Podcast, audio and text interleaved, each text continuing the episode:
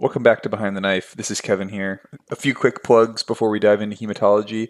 If you can please fill out the survey in our uh, show notes, it's about four questions long. It, you can do it on your cell phone. Uh, we'd really appreciate it. Really helps us out. Um, a few quick things that are uh, we've released recently. Uh, there's a mnemonic video that should be released uh, tonight uh, by the time this podcast is released, and it is going to be on YouTube. So if you're not subscribed to our YouTube channel, make sure you do that. Uh, Michael Vu is a master at video, and he is redoing our previous mnemonic video, and it's going to be fantastic um, with some even new additions. It'll help uh, you memorize the things you need to know for the ABSITE. So make sure you check that out. Also on YouTube is our landmark paper series in collaboration with RAS ACS. If you haven't checked these out, uh, we cover um, many of the top papers that you need to know as a surgery resident. This week's is um, done by Ryan Huttinger, and it's comparing uh, normal saline versus lactated ringers and looking at the data behind that. So, in five to seven minutes, uh, you can learn all you need to know from the landmark papers covering these topics. So, make sure you check out our YouTube channel and subscribe. All right, so we're just going to get jump right into it. So, um, John, when you have a patient that has a platelet disorder, what is going to be um, abnormal in their cascade? Well, that's an easy one, Kevin. Bleeding time is going to be abnormal. Right. So this is important. You have to know these things. They're going to ask um, when you're looking at the PTTs and everything to determine what type of blood disorder patients have. Um, so what is the most common uh, platelet disorder that patients have, and what are the different types of these? The, the, actually, the most common, uh, what I think you're going for is the most common congenital bleeding disorder, and this would be the von Willebrand's um, disease. Uh, and so this is, uh, there's different types. It's either complete absence or dysfunction of von Willebrand's factor. Uh, type 1 von Willebrand's disease is the most common, um, and this has to do with reduced quantity of the of the factor. Um, and for these, you can treat with uh, desmopressin or cryoprecipitate. Uh, type two, uh, you have enough of, enough of the factor, but it doesn't work well. So it, it's a qualitative dysfunction. And then in type three, you have almost no, so it's almost complete absence. Um, uh, so with these patients, uh, desmopressin doesn't work, and the only treatment is uh, cryoprecip- uh, cryoprecipitate. And remember, cryoprecipitate for two bleeding disorders. It's you're going to use cryoprecipitate in patients with this platelet disorders or patients that have uh, fibrin that need uh, fibrinogen. So otherwise, you can use FFP and other um, factors, but cryoprecipitate is best uh, for those two disorders. Uh, so Jason, uh, we're going to go off topic a little bit here and just cover some of the most other common uh, bleeding disorders. Um, the ones we hear about most commonly in med school. So just quickly, what are the the factors that are missing in hemophilia? Uh, well, there's a couple different kinds. So hemophilia A uh, is the if, uh, a deficiency deficiency in factor eight, and this is a sex-linked recessive disorder. Um, these are young males that you'll see with uh, hemarthrosis in. Uh, on your coagulation factors, you'll see a prolongation of the PTT or the intrinsic uh, uh, pathway on your coagulation cascade. Um, for these, you, you, treat with either recombinant or with either recombinant factor eight or a cryoprecipitate. Uh, and that's in, so also the other type of hemophilia is hemophilia, hemophilia B, um, otherwise known as Christmas disease. This is a deficiency in factor nine. It's also sex linked recessive. Um, uh, again, you see a prolongation of your PTT, and for these, you treat with recombinant factor uh, nine or with FFP. So one thing uh, to remember the intrinsic versus extrinsic. I always have the hardest time remembering this. Uh, but if you think of, especially when you think of Coumadin um, and and what it works on, uh, you think of WEPT, so warfarin extrinsic pathway PT. So uh, the extrinsic pathway is PT or INR, and that is what uh, warfarin acts on, which is factors uh, two, seven, nine, and ten, and then um, PTT is the intrinsic pathway. So w- when you're dealing with the hemophilias, um, so WEPT for extrinsic pathway and warfarin. All right, let's say you have a, a patient. He's a 58 year old gentleman who's had a CABG a year ago and is now undergoing a lap chole. He's in the hospital for a couple days post op. He had to convert to open, and the intern tells you that his his platelets that were 250 three days ago are now uh, about 75. Uh, what are you concerned about? Uh, so this is a you know patient with with a history with an exposure to heparin who now is dropping platelets. Um, I would be concerned about a, a hit or a uh, you know heparin induced thrombocytopenia, um, and this can progress to hit with two T's, which is adding on the thrombosis onto the end of that. So, Jason, what are the two tests that you can use to confirm hit?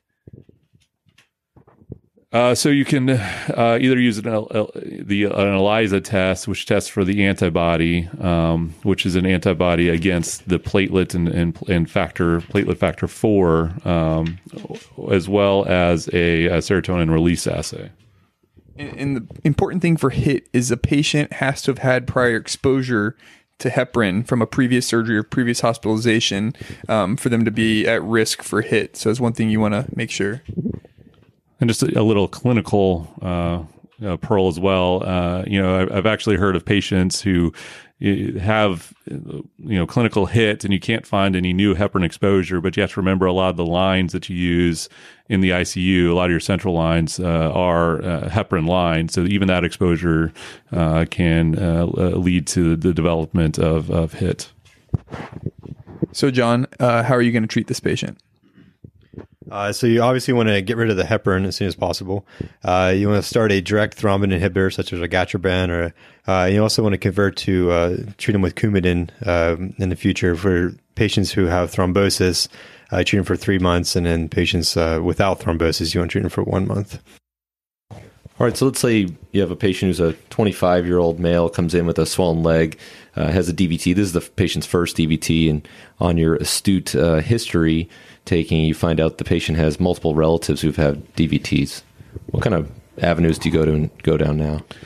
You know, so I'd be very concerned that this, this patient has, uh, you know, one of uh, one of the hypercoagulable disorders. So, you know, generally these patients get, you know, kind of, and specifically if you can get them, uh, you know, before they're started, uh, you know, on anticoagulation and, and send, you know, the litany of tests you're worried about a factor five, you know, the the, the Leiden mutation. Um, you're worried about uh, the the prothrombin gene defect, the, the G, uh, you know, twenty. What is it? Two zero two one zero twenty.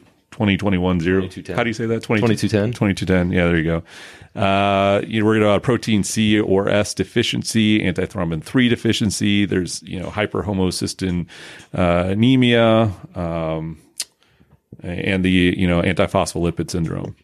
So let's break some of these down a little bit to make them applicable to the ABSITE. Uh, so you have the patient, uh, you, you, know, say it's this patient, and you put them on. This is kind of related to the factor five Leiden deficiency, but you put them on uh, Coumadin, and you didn't start heparin, and you didn't bridge them, um, and they get uh, skin necrosis. Uh, Jason, can you talk to us about why that happens and um, what the concern is?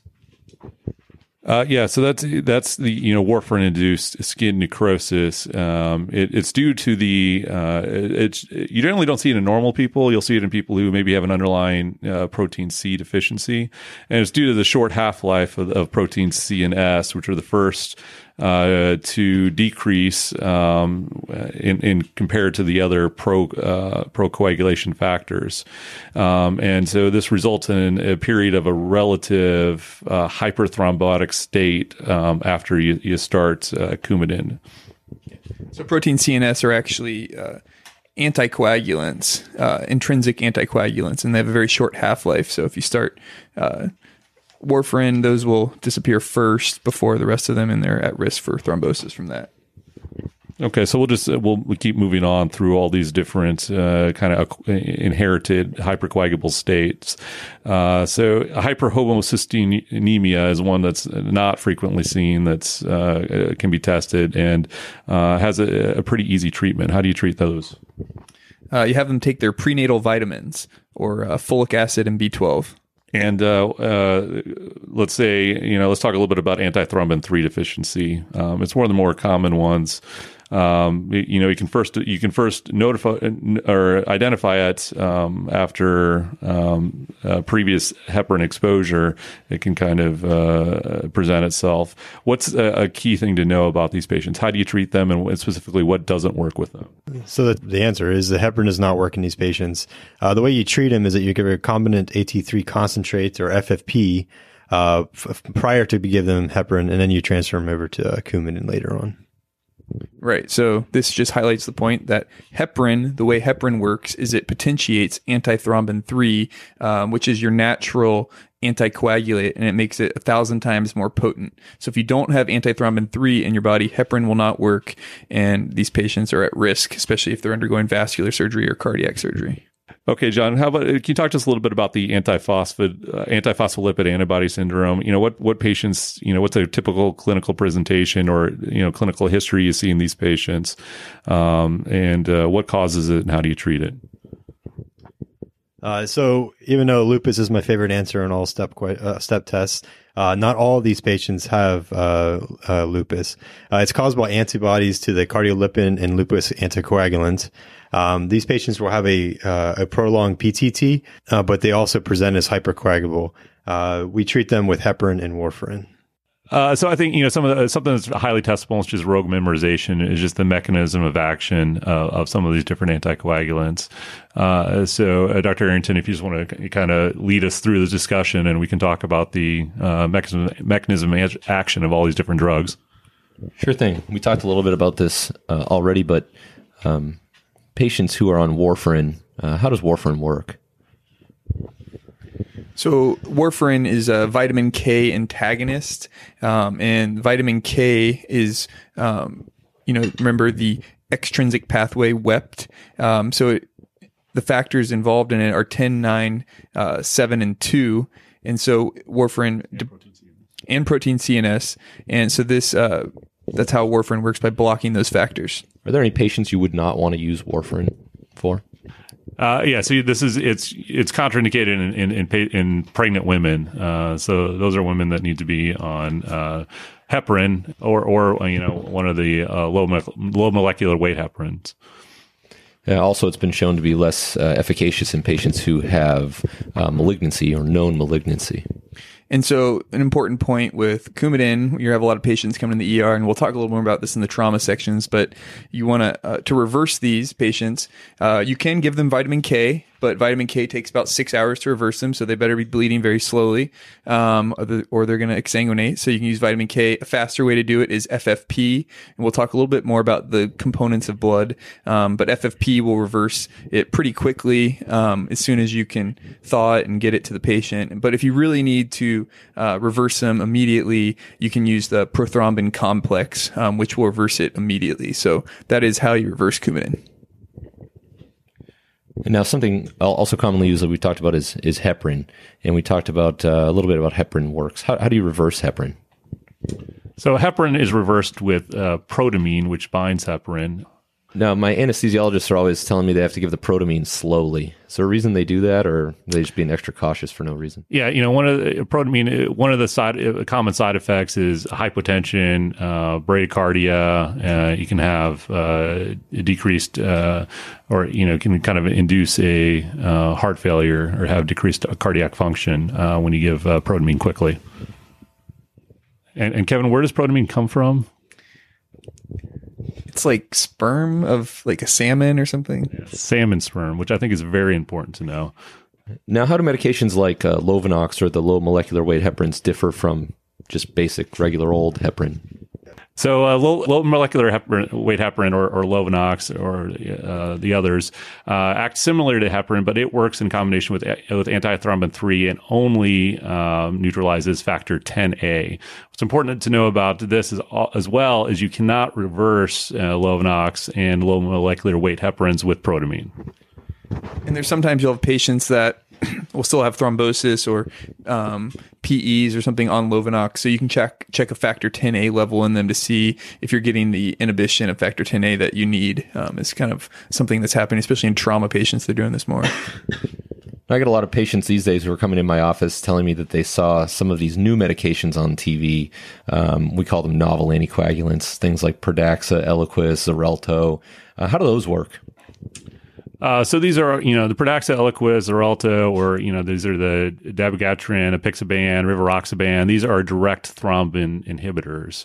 Um, and these are, can be very difficult to reverse. Uh, you can, PCC does have some effect, um, and is useful, uh, to reverse some of these. Um, and, uh, and for Pradaxa, you can, uh, do dialysis actually to reverse it. Yeah, and there there actually I, I, doubt this will show up on the ABSITE, but there is there is a, a new monoclonal antibody um, directed against Pradaxa as well. It's one of the other medications I use often in my practice. Uh, um, usually, when a patient comes in and has a bypass graft that's uh, occluded all of a sudden, or patients who have uh, iliofemoral DVTs, I'm going to instill some medication that I tell the patient's going to bust the clot. What, what does that do, or what are those? Yeah, so this is uh, the thrombolytics or uh, TPA, um, and generally uh, streptokinase or urokinase is uh, the ones you kind of hear about. And what this does is it activates plasminogen, um, and plasminogen actually um, breaks down the fibrinogen, um, and so you can break up the clots that way. Uh, important thing to know with TPA is that um, you have to check uh, fibrinogen levels in these patients because their fibrinogens can get too low and then they're at risk for bleeding. Um, and then for reversing this, uh, you use aminocaproic acid um, for patients that overdose on TPA. So, John, are there patients where you would not want to use some of these thrombolytics? Yeah, the ABSITE does stress some of these uh, uh, absolute contraindications to thrombolytic use. Uh, so, active internal bleeding, a recent CVA or neurosurgery within the last three months, any intracranial pathology or recent GI bleeding are absolute uh, contraindications. Other major contraindications um, include surgery within the past 10 days, any organ biopsies or um, recent uh, pregnancy and delivery, left heart thrombus, active peptic ulcer, um, recent major trauma, or any uncontrolled hypertension. Okay, and uh, kind of close out hematology, kind of a difficult topic to cover in a podcast, but uh, just to hit up a few of the factor questions that you'll get. Um, so they're going to ask, you know, which factors are not uh, synthesized in the liver. Your liver does most of your coagulation factors. The only one it does not do is factor eight, and this is uh, synthesized in your endothelium. And the other one that's also in your endothelium is uh, von Willebrand's factor. And what's important about this is why desmopressin works for patients with um, platelet like uh, that have uremic uh, disease and their platelets aren't working. Desmopressin actually causes the von Willebrands to come out of the endothelium, so you you don't need a functioning liver for either of these. Um, so, just quickly to cover the different blood products. Uh, so, the ones we're going to talk about here are cryoprecipitate and FFP. So, the times that you're going to use cryoprecipitate is patients uh, that have von Willebrand's disease or hemophilia A, um, because hem- von cryoprecipitate has a high level of factor eight, and then also patients that have low levels of fibrinogen. So those, are, so the, everyone else pretty much gets FFP if they have a bleeding disorder. So one last time, von Willebrand's disease, hemophilia A, or low levels of fibrinogen, use cryoprecipitate. And then for FFP, it has high levels of all coagulation factors, protein C, S, and antithrombin 3. And that's one thing we did not discuss. If you have a patient that has antithrombin 3 deficiency, uh, you can give them FFP and then give them heparin, and then they will actually get the benefit from heparin. Um, so those are some important points. Um, last uh, PT, like we've discussed, the WEPT measures factors 2, 7, 9, and 10, if you don't remember that by now. Um, it's the best test for liver synthetic function. And then uh, the PTT measures most factors except for factor 7, which is the most volatile factor. Um, and for PTT, you want it between 60 to 90 generally. And for the PT, which is measured in INR, you want it between 1 to 2. And then for the um, routine anticoagulation, if they're checking ACTs like in a surgery uh, for routine anticoagulation, you want 150 to 200 for ACT, the activated clotting time. All right. Well, thanks for listening. That concludes our quick ABSITE review for hematology and our uh, hematologic disorders. Uh, once again, I want to thank uh, Dr. Nathan Aronson for from uh, VM for being here today uh, for do our for our ABSITE review. Uh, Dr. Aronson, thanks so much for joining us today. My pleasure. Thank you.